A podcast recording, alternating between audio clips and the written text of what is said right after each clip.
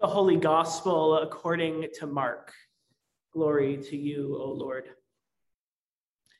When Jesus had crossed again in the boat to the other side, a great crowd gathered around him, and he was by the sea.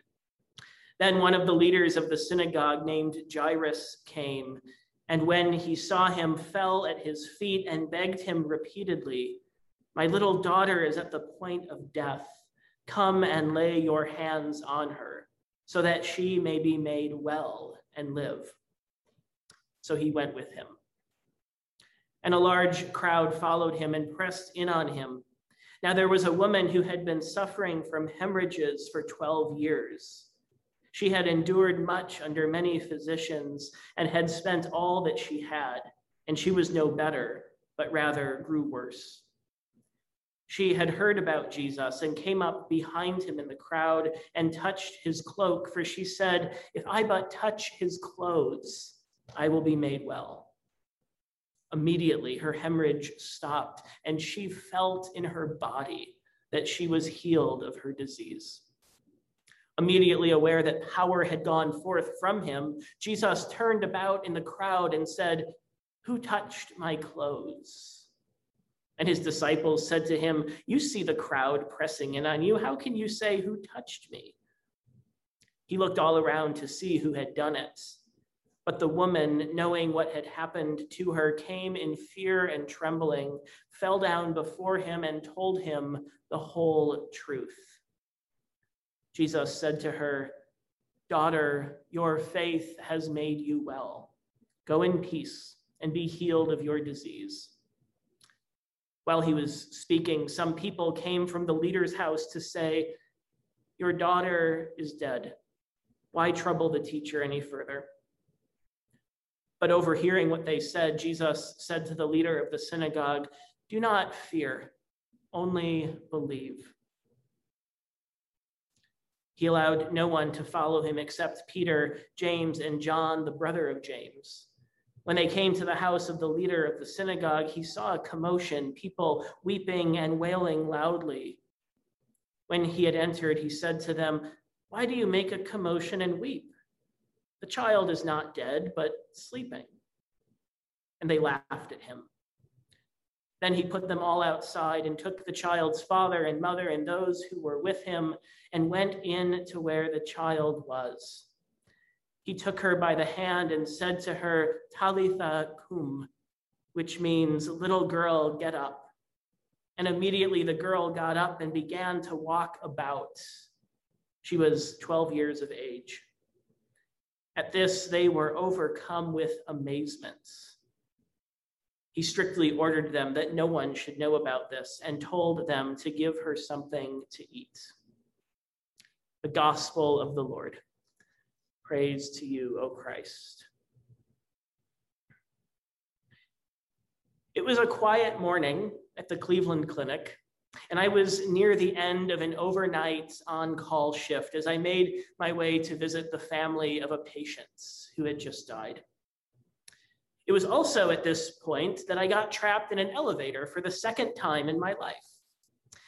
Now, it's not like my delay was going to change the outcome of this particular patient visit, but the claustrophobic experience of what felt like an eternity, but what was in actuality probably less than five minutes, already had me frazzled when I stepped off the elevator into the ward where the family was waiting for me. There were maybe four or five family members, including the man's wife and stepchildren, when I walked into the room. After I introduced myself, it was clear that this wasn't a bereavement visit, or at least not yet. As I sat there and talked with the family and listened to their stories, it wasn't lost on me that they continued to speak of their spouse and their parents in the present tense because the doctor had not yet come, he was not officially pronounced dead. We need verification, they kept saying. Holding out hope for a miracle, the man's wife repeated. Up against real life stories like these, It can be difficult to hear stories in the gospel of miraculous healings. And these stories are miraculous, they are profound, beautiful stories. 12 years. That's how long the woman with hemorrhages had suffered. Isolated from her community, all of her resources and the medical knowledge of her day, exhausted. Exasperated and out of options, she makes a desperate attempt if I can just touch his clothes. 12 years. That's how old Jairus's daughter is. We don't know the details of her condition or how long she had been sick. We do know that at only 12 years of age, she is at the point of death. If the woman with hemorrhages had spent all that she had, then surely Jairus, a leader of the synagogue and a man with great privilege and resources, had spent even more. Exasperated and out of options, he finds himself no better off than this other woman. Two very different people in different situations, both desperate, seeking healing at a point when there doesn't seem to be a reason for hope, when death is lurking and 12 long years have passed with no answers, turning to the one last place they can think of for help. Who among us wouldn't try every last option? And that desperation makes the experience of healing, when it does come, even more profound. When all hope seems to be lost, Jesus steps in and makes a long suffering woman well again. And when Jairus' worst fear comes true, when Jesus' delay costs Jairus' daughter her life, even in the face of laughter, Jesus orders her to get up. And immediately she does.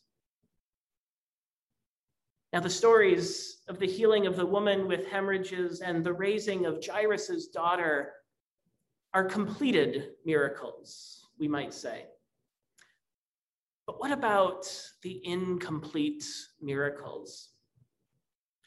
Like my experience of sitting with a grieving family when the doctor finally comes to pronounce their spouse and parent dead we know incomplete miracles all too well. When the diagnosis comes, it's cancer. When the phone rings at 1 a.m., she's in the hospital. When the doctor walks into the waiting room, I'm sorry, he didn't make it. We all know people who have lived with untreatable illness. We have all lost loved ones to death and not seen them brought back to life in this world.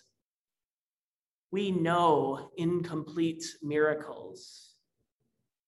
Why could there not be just one relatable story in our Gospels of a person who died and was not raised, or who was sick and not healed? What promise do these miraculous healing stories hold for us in these moments we know all too well? It's easy to fall into the dangerous trap when we talk about these healing stories in the Gospels of putting our focus on the physical cure. A trap because it's not really the point. Dangerous because it only leads us to question why healings like that don't seem to happen anymore. But in this pair of healing stories, I think the emphasis is so much more on what the healings mean. Jairus is deeply grieved over the very real possibility of losing his daughter, of being separated from his family. The woman with hemorrhages is exasperated, having exhausted every attempt for medical treatment for a condition that has only gotten worse, leaving her as an outcast cut off from her own community. When Jesus heals them, yes, he cures them physically, but more importantly, he also restores them to community. And that's what healing stories in the Gospels are all about restoration to community. and the promise of life going forward. To borrow a phrase from the world of improv theater, these healing stories are about yes and. Yes, a girl is raised from the dead and she is restored to her family. Yes, a woman is healed of 12 long years of bleeding and illness, and she is called daughter. She is sent forth in peace and reunited with her community. So, what of the incomplete miracles then? Where is the healing and the promise for the family of the spouse and parents finally pronounced dead? Last week in our story, the miracle wasn't so much that Jesus calmed the storm. The miracle was that Jesus was present in the boat with the disciples in the midst of it all. And this week, I think the gospel promise is similar. The miracle isn't the medical cure. The miracle is the presence of the community made well and whole by the word of Jesus. The miracle is in the community that surrounds us, that supports us, that keeps us going forward no matter what. Yes, Jesus did complete many miracles in the pages of the Gospels. And we know where this story takes us. Jesus himself entered fully into loss, suffering, rejection, all the way to the cross. Through the cross, God knows well the pain of incomplete miracles. And we know that even there, even there, God is with us. And through the resurrection, Jesus promises the completion of incomplete miracles.